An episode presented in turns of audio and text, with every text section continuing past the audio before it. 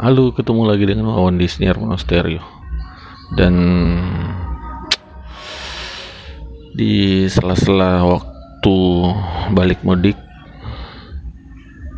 uh, coba recording ini dan sekarang ada di rest area. Mungkin agak bising ya. Uh, karena beberapa bulan ini banyak kesibukan dan padat banget apalagi Ramadan kemarin terus uh, lebaran dan kebetulan jadwalnya jadwal masuknya pas beberapa hari setelah lebaran jadi sedikit tertunda teman-teman. Mohon maaf. Hmm, kali ini gini saya ingin sharing saja sih sedikit tentang uh, kebiasaan karena kebetulan kemarin tuh uh, pas lagi liburan uh, lebaran terus ketemu dengan uh, teman yang uh, apa ya teman lama baru ketemu terus uh, dia kaget karena dia kenal saya tuh perokok atau perokok sangat itu perokok uh, aktif dan sudah termasuk dalam taraf kecanduan gitu rokok. Tapi ketemu ketika ketemu kemarin dia kaget karena dia tidak lagi melihat saya dengan berbatang-batang rokok. Dan e, sebenarnya saya nggak pernah merasa apa ya itu spesial karena saya melewatinya begitu saja. Cuman mungkin karena teman-teman itu uh, baru pertama ketemu dan mereka mengenal saya dulunya bagaimana, kemudian sekarang seperti apa, mereka kaget. Uh, ada beberapa yang kemudian uh, tanya apa sih, bagaimana sih caranya untuk uh, berhenti merokok dan sudah banyak tips sebenarnya di mana-mana ya di media di uh, pokoknya udah banyak lah kalau mau cari tips bagaimana berhenti merokok itu udah banyak. Tapi banyak juga yang kemudian tidak berhasil gitu. nah uh, mungkin sharing aja pengalaman ya. Mungkin ada juga teman-teman yang punya pengalaman yang sama dengan yang saya alami gitu. Di uh, sekitar empat atau lima tahun yang lalu itu saya menjadi pemadat ya kalau istilahnya ya. Orang yang hampir tidak bisa tanpa rokok. Dan itu saya tandai dengan gini. Kalau saya mau tidur malam dan saya ngecek uh, persediaan rokok itu tidak ada itu saya gelisah nggak bisa tidur malam. Padahal kan kalau tidur nggak nggak mesti nggak akan merokok gitu. Tapi entah kenapa itu sugesti bahwa saya nggak bisa tidur memang. Kalau saya tahu itu nggak ada rokok. Seakan-akan ngerasa gini kalau saya bangun tengah malam terus nggak ada rokok gimana kayak gitu. Ya, dan itu mengganggu sekali. Sampai ke tahap itulah sampai ke taraf yang seperti itulah uh, saya tidak bisa uh, tinggalkan rokok gitu. Dan uh, ya seperti perokok-perokok lain lah.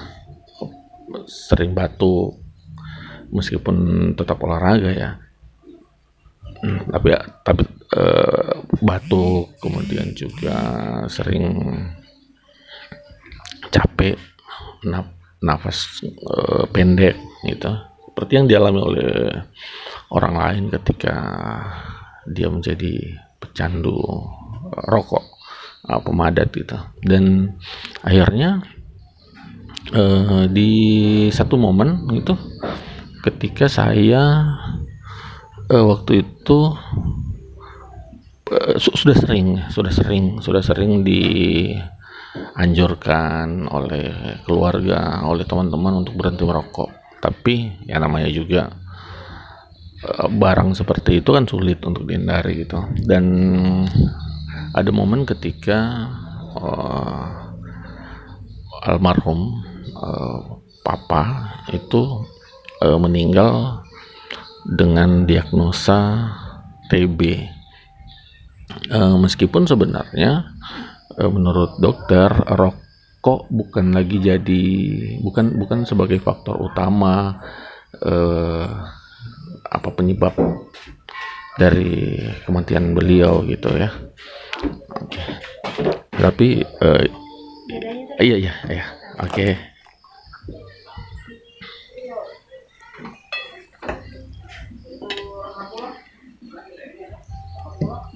Oke, kasih ya. Oke, dan uh, oh, sorry teman-teman tadi ada. Oh ya.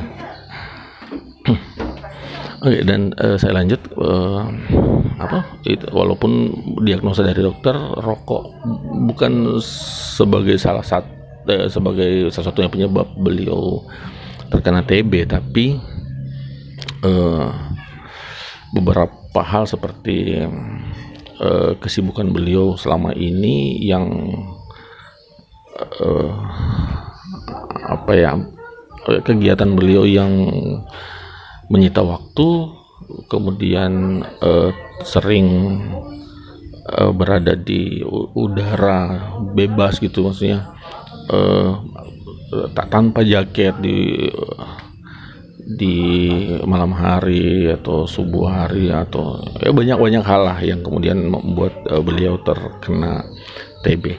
Tapi itu kemudian ketika ketika beliau meninggal karena penyakit itu, uh, saya bersaudara tiga orang laki-laki dan semua perokok.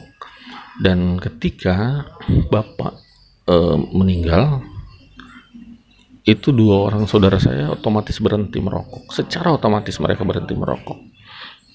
Dan uh, saya masih bertahan sebagai satu-satunya orang yang merokok. Tapi kemudian saya mulai berpikir gitu, mulai berpikir bahwa uh, ini tidak baik dan kalaupun saya harus berhenti, ini karena memang saya ingin berhenti, karena saya harus berhenti, bukan karena yang lain-lain gitu.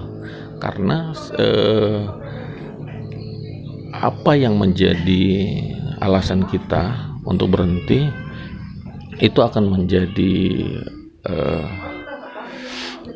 apa ya kita akan bisa bertahan di situ kita akan bisa bertahan uh, istiqomah lah istilahnya ya ketika kita punya niat yang baik untuk berhenti punya niat yang kuat untuk berhenti dan Eh, saya kemudian merasa ketika saya berhenti karena orang lain, ketika saya berhenti karena desakan gitu, karena keterpaksaan, saya mungkin tidak akan bertahan, saya akan kembali lagi, kembali lagi gitu. Dan uh, momen ketika uh, bapak meninggal itu, kemudian tidak secara otomatis beberapa waktu kemudian saya kemudian uh, berada di fase renungan merenung itu. Dan uh, suatu hari saya lagi duduk merenung kemudian memikirkan tentang uh, bagaimana uh, apa kelanjutan dari uh, hidup saya nantinya gitu kan dan saya merokok gitu saya merokok seperti biasa semua puasa sampai tiba-tiba secara tidak sengaja saya ngelihat rokok itu tinggal sebatang nih. Di dalam bungkus rokok itu tinggal sebatang. Entah kenapa langsung terpikir bahwa saya harus berhenti.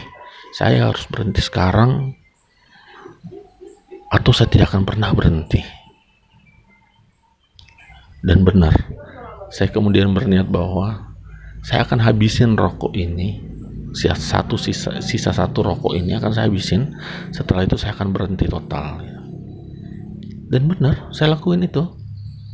Saya lakukan itu e, memang sih dampaknya dampaknya sangat sangat drastis gitu.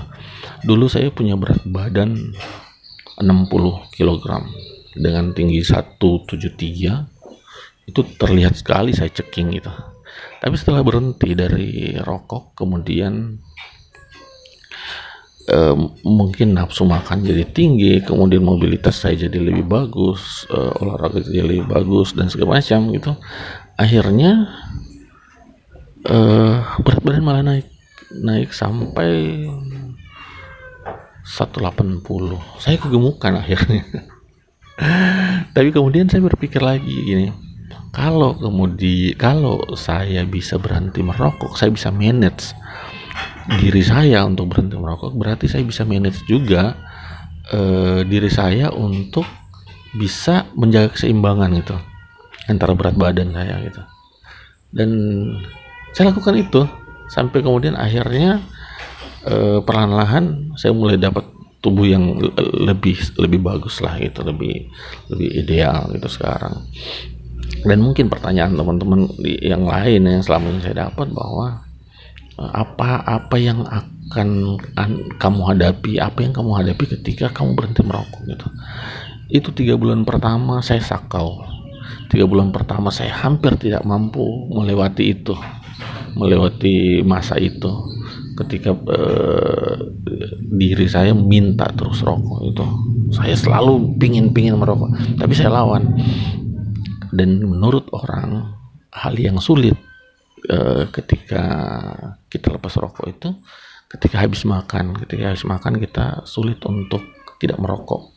Tapi ketika saya jalani lepas dari rokok ternyata bahwa itu bisa itu gampang. Ketika habis makan itu gampang. Kita bisa ngemil dan sebagainya.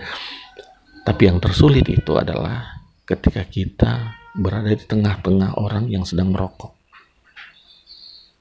jadi saran saya ketika Anda mau berhenti merokok pertama niatlah sekuat-kuatnya, niatlah sebesar-besarnya bahwa Anda akan berhenti merokok. Yang kedua, cobalah untuk tidak sering-sering berada di tempat orang-orang yang sedang mengkonsumsi rokok. Setidaknya tiga bulan pertama. Mungkin itu saja yang bisa saya sharing untuk teman-teman saya mau lanjutkan perjalanan. Saya Wawan pamit. Salam.